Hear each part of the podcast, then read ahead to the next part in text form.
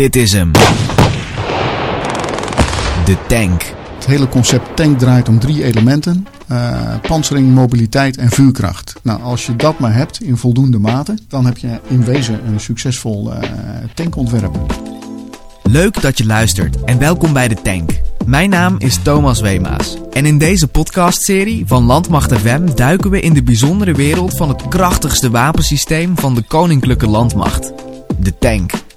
De Leopard 2A6 is met zijn 60 ton aan gewicht en 120 mm kanon een waar beest op het slagveld.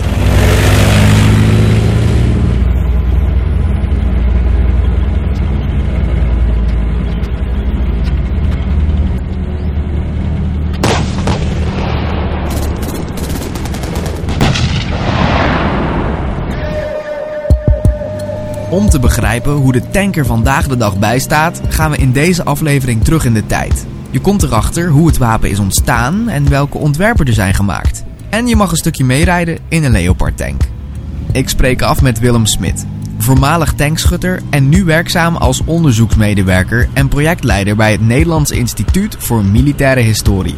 Daarnaast is hij auteur van het boek De Leopard 1, een ware kenner dus. We spreken elkaar op de plek waar Willem ogen tekort heeft. Willem Smit, goedemiddag. Goedemiddag. In het Oorlogsmuseum in Overloon. De allereerste tank ooit gemaakt. Ontstaan in Engeland. Hoe? Dan moeten we even terug eigenlijk naar uh, de Eerste Wereldoorlog. Duitsland valt uh, Frankrijk aan. Via België, via de kustlijn, wil men in een grote boog richting uh, Parijs gaan. En daar de hele Franse krijgsmacht omsingelen en, en vernietigen. Althans, dat was het plan. Eigenlijk anderhalve maand later doet generaal Joffre een tegenaanval. En de hele snelheid is uit dat Duitse offensief. De Fransen, zowel als de Duitsers, die gaan zich ingraven. Letterlijk en figuurlijk. De Engelsen zijn gaan nadenken van hoe kunnen we nu de, deze frontlijn doorbreken op een manier dat wij onze loopgraaf naar de Duitse loopgraaf kunnen overbruggen. Op een manier met zo weinig mogelijk verliezen. En dat hebben ze dus, zowel de Fransen als de Engelsen, gedaan. Ja, wat uiteindelijk de tank is geworden. Een gepanzerde kooi, een gepanzerde doos. Waar ze dus rupsbanden onder gezet hebben, laat ik het zo maar eventjes zeggen. En op deze manier hebben ze die gepantserde doos voorzien van bewapening. En dan hebben ze geprobeerd de Duitse loopgraven te doorbreken. Een loopgraaf was ongeveer anderhalve meter breed. Daar moest hij overheen kunnen. Hij is letterlijk gemaakt om over het, door het niemandsland, over de loopgraven heen, daar het achterland proberen te bereiken. Met een kanon erop. Met kanon erop kon mitrailleurbewapening zijn. Dat, dat, dat kon verschillen uh, per tank. Waarom werd de naam de tank gegeven? Want ja, wat, wat, wat is een tank? Waar, slaat dat op? Het was natuurlijk een uiterst uh, geheim project. Men wilde dat voor alles dat voorkomen dat de Duitsers hier lucht van kregen. Het, was, het moest een offensief wapen zijn. Het moest verrassing brengen. Je geeft er een naam op. Ja, en waar lijkt, waar lijkt een tank op? Met name die, die, die trapeziumvormige tank van de Engelsen. Ja, het was eigenlijk, daar leek het op, een ijzeren omhulsel waar je water, eh, brandstof, wat je er allemaal in. Echt een, een, een schuilnaam. Dus ze hebben nog gewoon de tank genoemd. En die naam, ja, die heeft, die heeft het nu nog gehouden. Dit was een revolutionair wapen. De Duitsers die schrokken er wel van. De Duitse front week twee kilometer. Wat gebeurt me hier? Wat is dit? Wat komt er nu op me af? Maar 60 tanks. Eh, nee, het, het, het, was, het was geen succes. Door te doen alsof ze met opslagtanks kwamen, verrasten de Engelsen de Duitsers wel. Maar daar bleef het bij. De tanks waren niet goed getest en eigenlijk veel te snel ingezet. Ze liepen vast in de modder en waren te traag. Daarom werden ze doorontwikkeld na de Eerste Wereldoorlog, want potentie had het wapen wel. Ook Nederland schafte in 1927 een tank aan. Een Franse. Samen met Willem loop ik erheen en daar valt mij meteen iets op. Als ik het zie, het is niet zo'n hele grote tank. Nee, dit is een, wat we nu zeggen, dit is een lichte tank. Maar dit is wel een tank ontstaan in de Eerste Wereldoorlog, 1916. En dit herbergt eigenlijk, heeft alles in zich wat een tank nu nog in zich heeft. Namelijk gewoon een gepantserd omhulsel, rupsbanden en dan een geschuts toren. En die rupsbanden, Die rupsbanden, ja, je ziet het. Dat dit, het is, het is gewoon metaal eigenlijk. dit zijn metalen rupsbanden, ja. Het hele gewicht van deze tank, of van de tank, is nu verdeeld. Kijk maar hoe die op de, hier op de vloer staat. Deze kan dus, eh, ja, het idee daarachter is dus om moeilijk terrein eh, makkelijk, veel makkelijker te kunnen nemen dan een wielvoertuig. Er staat ook een mooi logo op van Louis Renault. Ja, Louis Renault, trots eh, aan de scène. En daar is deze tank gemaakt. En eh, ja, dit is de oudste tank ook hier in het eh, museum eh, aanwezig. In de aanloop naar de Tweede Wereldoorlog maakten de Duitsers in het geheim tanks. Want eigenlijk mocht het leger geen tanks bezitten vanwege het verdrag van Versailles. Toch deden ze het. Want het bleek het antwoord te zijn op een hele belangrijke vraag. Waarom hebben wij die oorlog verloren? Nou, die zijn systematisch nagegaan wat, wat, wat er nou allemaal fout is gegaan. En daar kwamen ze dus ook uit bij die tank Die hadden ze niet. Die ze zelf niet hadden. De Duitse tank was één ding. Een ander Duits vinding was de, eh de panzerdivisie. De tankdivisie zoals we nu zouden noemen. Wat ze geleerd hadden uit de Eerste Wereldoorlog is... je kan wel het front doorbreken, maar je moet ook zorgen dat, er, eh, dat de- de grond die je veroverd hebt, dat die bezet kan worden. Eh, dus ook de infanterie moet volgen op een snelle manier, gelijk aan die van de tanks. Eh, het tankwapen, zoals dat optrad, was eh, ja, snel, verrassing, dat was, dat was geboden. Geconcentreerd optreden, niet over een breed front van enkele tientallen kilometers. Nee, misschien eh, een paar kilometer breed, dan met heel geconcentreerd er doorheen en dan proberen uit te waaieren. Gevolgd op de hielen door de tanks. Dus eh, de tank als een, als een breekijzer. Was dat, ook, was dat ook een andere manier van oorlog voeren, tactisch gezien? Dit was een, een, een manier, een heel andere manier van oorlogsvoeren. Eh, ja, de Duitse kreeg het is dan ook hè, eh, bij een aanval panzer vooraan. En eh, de infanterie volgt. Maar ook de artillerie die er achteraan moet komen. Om niet alleen het front te doorbreken, maar ook om verder op te, te rukken. Eromheen, zeg maar, om afstanden te maken.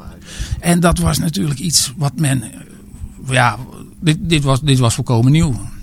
Maar niet alleen de tactiek op het slagveld was nieuw en verrassend. Ook de bouw en de besturing van de tank zorgden voor een Duitse voorsprong. dat waren toch wel bijzondere tanks. En, en waarom was dat nou zo bijzonder? Die toren, die geschutstoren die erop zat. Die geschutstoren is zeer vernieuwend geweest. Omdat deze plaats had aan drie bemanningsleden. De schutter aan de ene kant van het kanon. De lader aan de andere kant van het kanon. En in het midden eventjes achter het kanon, laat ik het zo maar eventjes zitten, zeggen, daar zat de commandant. En die opstelling van dat personeel in deze vorm, deze volgorde zeg maar, is uniek geweest. Waarom? Om in dat in alle andere tanks, inclusief de, de FT's, de Renault die we gezien hebben, eh, alle Franse tanks die je had in die tijd, alle Engelse tanks die je had in die tijd, de commandant had altijd nevenfuncties. Een commandant, of hij moest schieten, of hij moest laden. Bij een Duitse tank was de commandant, was ook commandant. Hij had niets anders te doen Dan zijn bemanning aansturen. dan zijn bemanning aansturen. Hij had niets anders te doen dan de omgeving eigenlijk in de gaten te houden. Wat gebeurt er? Maar ook ieder Duits rupsvoertuig had radio aan boord. Nou, dat was ook een unicum. Dat had de, de, de Fransen, de, de Engelsen, Ru- Russen er nog nooit van gehoord. Nou ja, juist die communicatie is wel En daar gaat belangrijk. het natuurlijk, als jij gaat doorbreken en je wil nog doorgaan, je wil verder. En, ja, dan moet je toch kunnen communiceren. En ja, kun je wel doen met vlaggetjes en zo. Maar goed, dat- dat, dat ging natuurlijk allemaal niet meer. Dat, wat je radio en dat, dat, dat, dat werkte uitstekend. Niet alleen de, het uiterlijk van de tank misschien eh, is het geweest. Maar goed, het, was ook... eh, de opleiding van die tankbemanning was natuurlijk eh, bijzonder. Andere landen zitten natuurlijk ook niet stil. Om een indruk te krijgen van wat voor tanks er nu nog meer gemaakt werden in die periode, duik ik met Willem weer het museum in. Van alles wat er te zien is, loopt hij direct op een T-34 tank van Rusland af. Als ik naar die T34 kijk, dan heeft dit niet de schoonheidsprijs gewonnen qua afwerking. Nee, er staan uh, Russische tanks eigenlijk uh, onbekend. Uh, maar goed, dit is de, de, de, schrik van de Duitsers in 1941.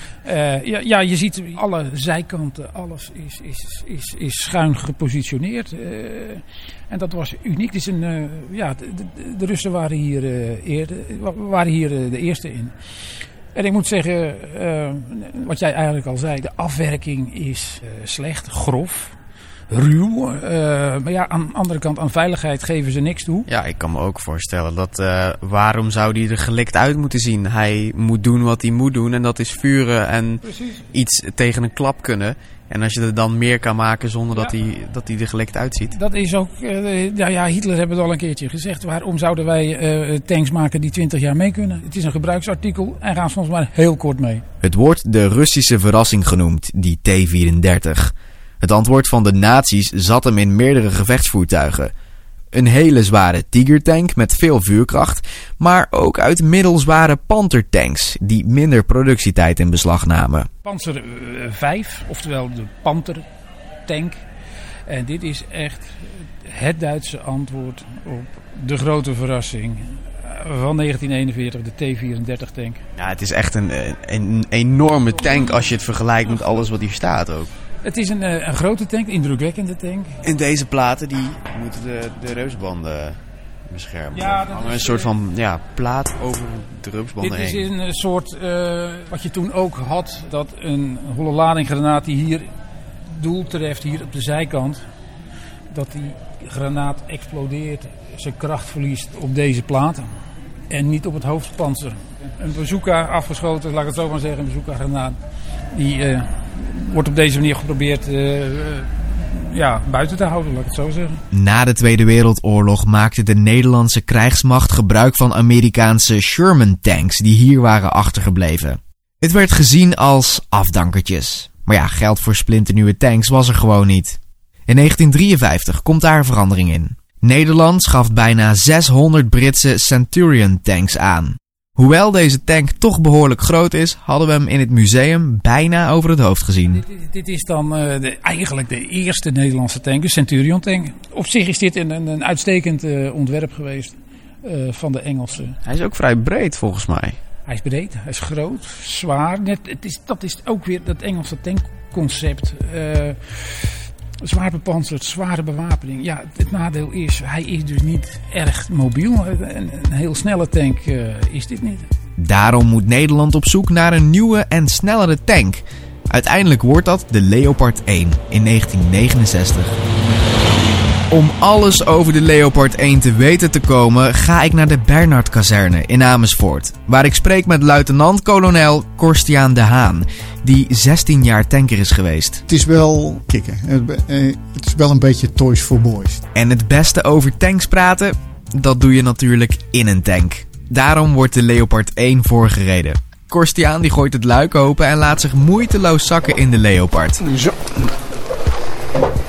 Bij mij gaat dat een stuk minder soepel. Eventjes duwen en trekken. We zitten op dit moment letterlijk in een Leopard 1 gevechtstank. Het was voor mij, die nog nooit in een tank is geweest, even kijken hoe spring je hierin. Want... Nee, het is uh, niet echt uh, allemaal uh, Arbo verantwoord. Maar het gaat er natuurlijk om dat dit een operationele gevechtsmachine is. Ja.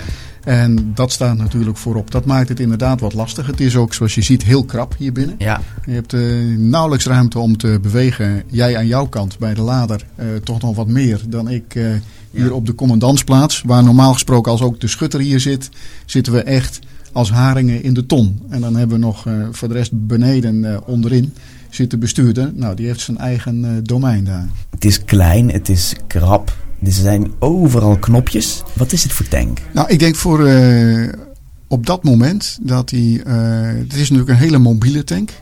Uh, en dat past ook helemaal in het concept van de NAVO. Hè. We, we, hielden rekening met een, een aanval van het Warschau-pact.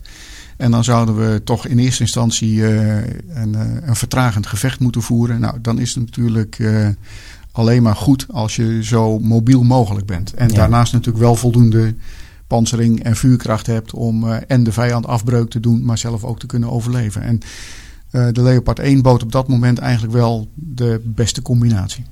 Wat moet een tank hebben om succesvol te zijn? Het hele concept tank draait om drie elementen. Uh, pansering, mobiliteit en vuurkracht. Nou, als je dat maar hebt in voldoende mate, dan heb je in wezen een succesvol tankontwerp. Als je kijkt naar de eerste tank in Engeland en de tank die we vandaag de dag hebben, wat zijn de grote overeenkomsten en verschillen daarin? Nou, de overeenkomsten zijn nog steeds eigenlijk die pansering, mobiliteit en vuurkracht. Alleen als je dat moet je natuurlijk zien in het licht van de toenmalige technische mogelijkheden. En, en als je dan kijkt naar uh, hoe die tank in de loop der jaren is ontwikkeld, wat vind je dan de interessantste ontwikkeling? Hmm. Nou, de interessantste ontwikkeling is dat die tank eigenlijk mee evolueert met de bedreigingen die er op het, uh, op het slagveld zijn.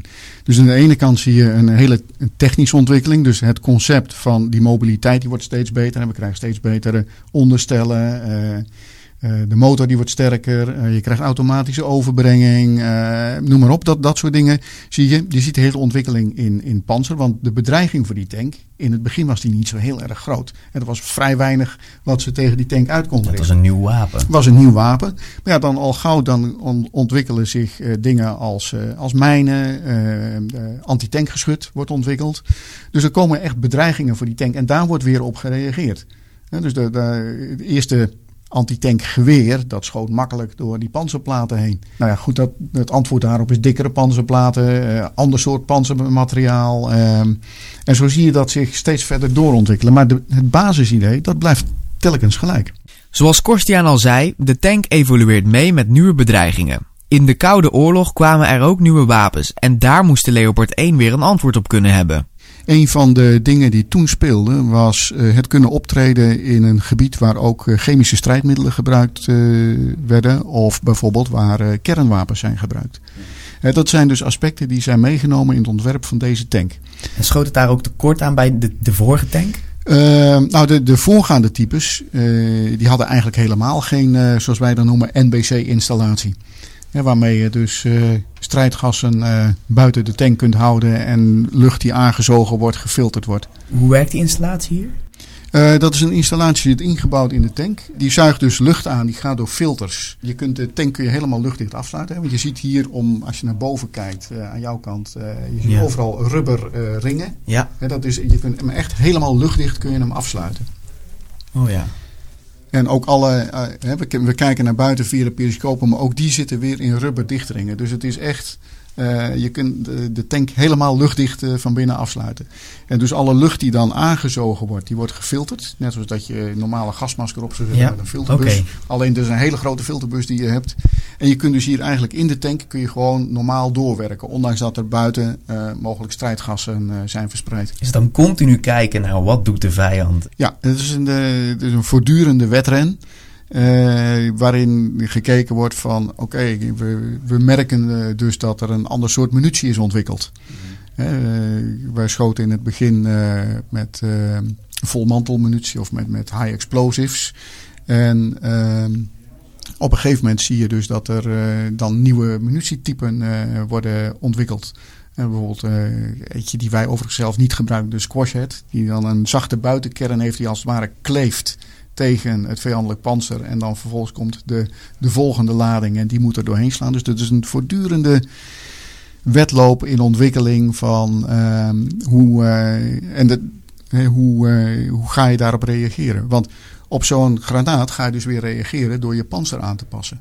En dus dan kun je reactief panzer kun je gaan aanbrengen. Met name de Russen zie je dat die heel veel reactief panzer gebruiken. Reactief panzer is eigenlijk dat je een soort van blikken dozen buiten op je tank hebt.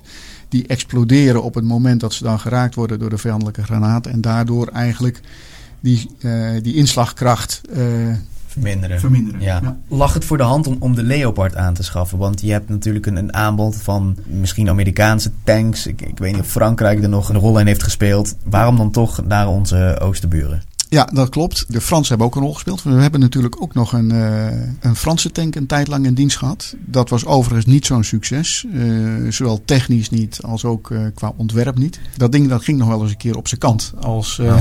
Ja, dat is niet handig. Nee, dat is inderdaad niet handig. Uiteindelijk is toch de keuze gevallen op de, de Leopard 1. En dat is vooral ook een, een technologische keuze geweest. Maar er werd natuurlijk ook wel gekeken van...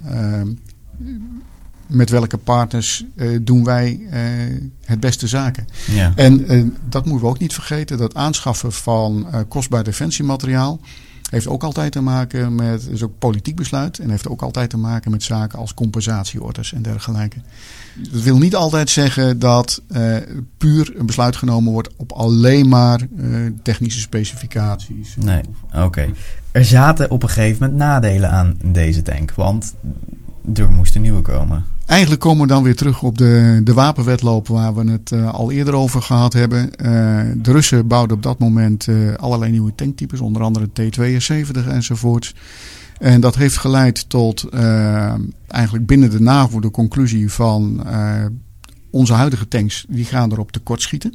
Probleem is dat je op een gegeven moment het risico loopt dat je eigenlijk, eh, zoals ze dat in het Engels zeggen, eh, mooi zeggen, outgunned raakt. Dat wil je ten alle tijden voorkomen. Ehm, dus je, je moet gewoon mee blijven doen in die, eh, in die ontwikkeling. Amerika en Duitsland besloten tot een joint venture. En die wilden graag gaan bouwen de Main Battle Tank 70, oftewel de MBT-70. Dat is een project. Dat is uiteindelijk eh, niet een gezamenlijk iets geworden. Overigens wel een fantastisch ding. Dat project is de basis geweest waaruit de Leopard 2 en de Abrams tank van de Amerikanen uit voort is gekomen. Gezien de positieve ervaringen met de Leopard 1 is de keuze voor de Leopard 2 dan ook snel gemaakt. Daarbij konden Nederlandse bedrijven meewerken aan de productie ervan. Dus dat was ook nog eens een economisch voordeel. Hoog tijd om plaats te nemen in die Leopard 2. Motorstart!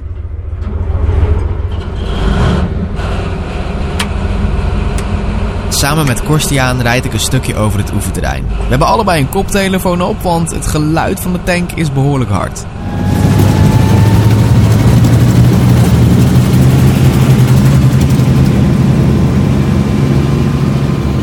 Zijn ondertussen in de Leopard 2 geklommen. En ik zie, als leek zal ik maar zeggen, wel al een behoorlijk verschil. Kun jij even uitleggen wat, wat de, verschillen zijn die ik niet zie, maar wel aanwezig zijn? Ja, nou dat, dat klopt. Het is inderdaad een. eh, er zijn een aantal grote verschillen. Nou, in de eerste plaats eh, waar je nu tegen aangeleund staat. Ja. eh, het kanon. Oftewel, eh, die zie je hier recht voor je.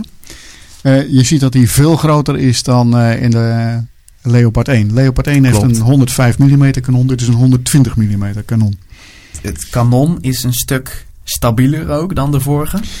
Ja, ehm, dat betekent dat de Leopard 2 die is eigenlijk ontwikkeld dat hij rijdend net zo trefzeker zou kunnen schieten als, eh, als stilstaand. Dat was bij de tanks daarvoor eigenlijk niet mogelijk. Je kon wel schieten, er was ook wel iets. Er, er waren wel wat ontwikkelingen, maar niet zo goed als dit. Dit is een systeem dat heet eh, gyro gestabiliseerd. Samen met eh, eh, het wapenstuursysteem zorgt Ja. dat ervoor dat als de schutter ergens op een doel richt. En dat maakt niet uit hoe de tank door het terrein heen gaat. Hè, dus wat, eh, wat voor eh, hobbels dat hij tegenkomt. Of de stuurbewegingen die de bestuurder maakt. Maakt allemaal niet uit. Die tank die blijft gewoon, dat kanon blijft gewoon gericht op dat doel. En dat is ook op een ludieke manier getest. Ja, dat klopt. Eh, op een echte Duitse manier natuurlijk. Ja, Met eh, wat anders dan meat bier.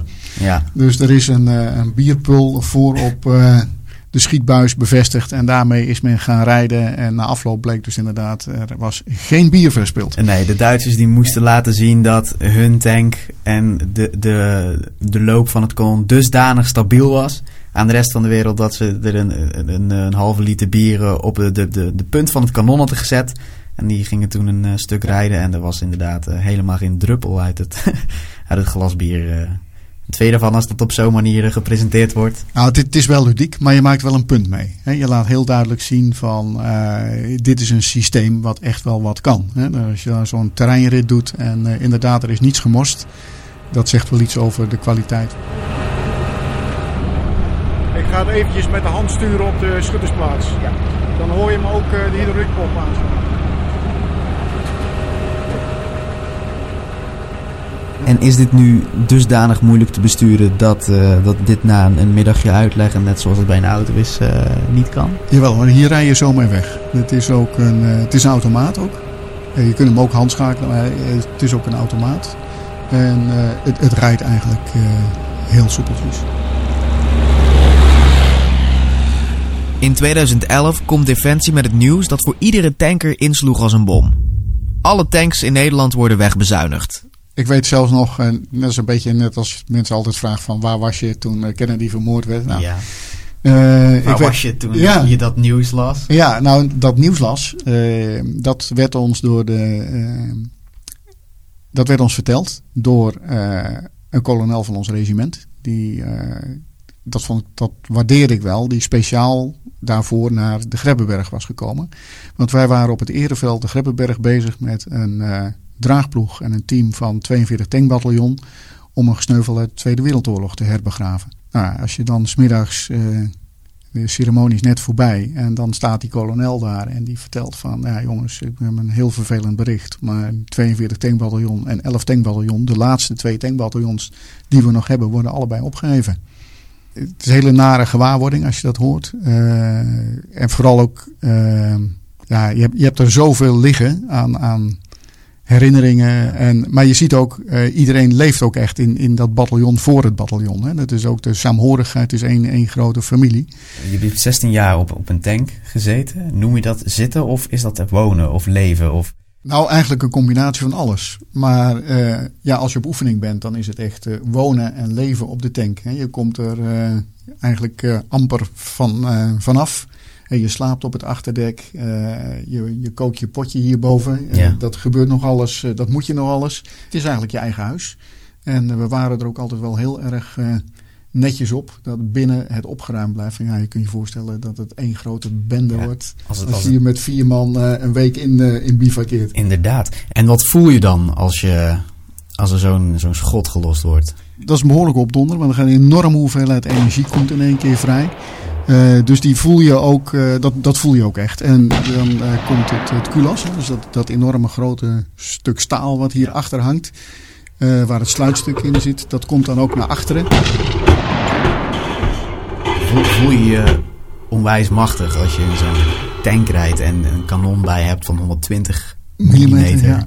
Nou, het, het, het is wel eh, kicken. Het, eh, het is wel een beetje toys for boys. Dat, Ja, ja, ja, dat, wel. Ik bedoel, op het moment als dit allemaal perfect draait... en je, je rijdt een schietserie... en je gaat rijden het voorterrein... en je gaat doelen bevuren... ja, dat is wel heel mooi. Wat is de mooiste oefening of training die je hebt gehad waarbij je dacht van ja, dit, is, eh, dit vergeet ik nooit meer? Een van de mooiste was wel een oefening in de Eifel... waarbij we volledig ontplooid mochten optreden. Kijk, normaal dan doe je altijd op, eh, op oefenterreinen... Ja, dat zijn heidevelden of zandvlaktes. eh, dat is toch allemaal een beetje, beetje behelpen. Eh, maar het is natuurlijk wel heel mooi als je een keer eh, dat echt mag doen. Hè. Dat dus echt gewoon zo'n compleet tankeskadron met daarachter allemaal panzerinfanterievoertuigen helemaal ontplooid en voorwaarts gaat. En, dat, en je ziet dat er ook links en rechts allemaal naast je zie je dat meeschuiven door het terrein. Dat zijn wel hele mooie momenten. En dat soort momenten waren vanaf 2011 dus verleden tijd. Maar dan komt er vijf jaar later goed nieuws. Defensie concludeert toch tanks nodig te hebben en daarom keert de tank terug op een hele bijzondere manier binnen de krijgsmacht. Namelijk door tanks te leasen van Duitsland en te integreren in een Duits panzerbataljon. Dat klinkt ingewikkeld. Maar ik weet zeker dat major Chris Sievers dat heel goed kan uitleggen.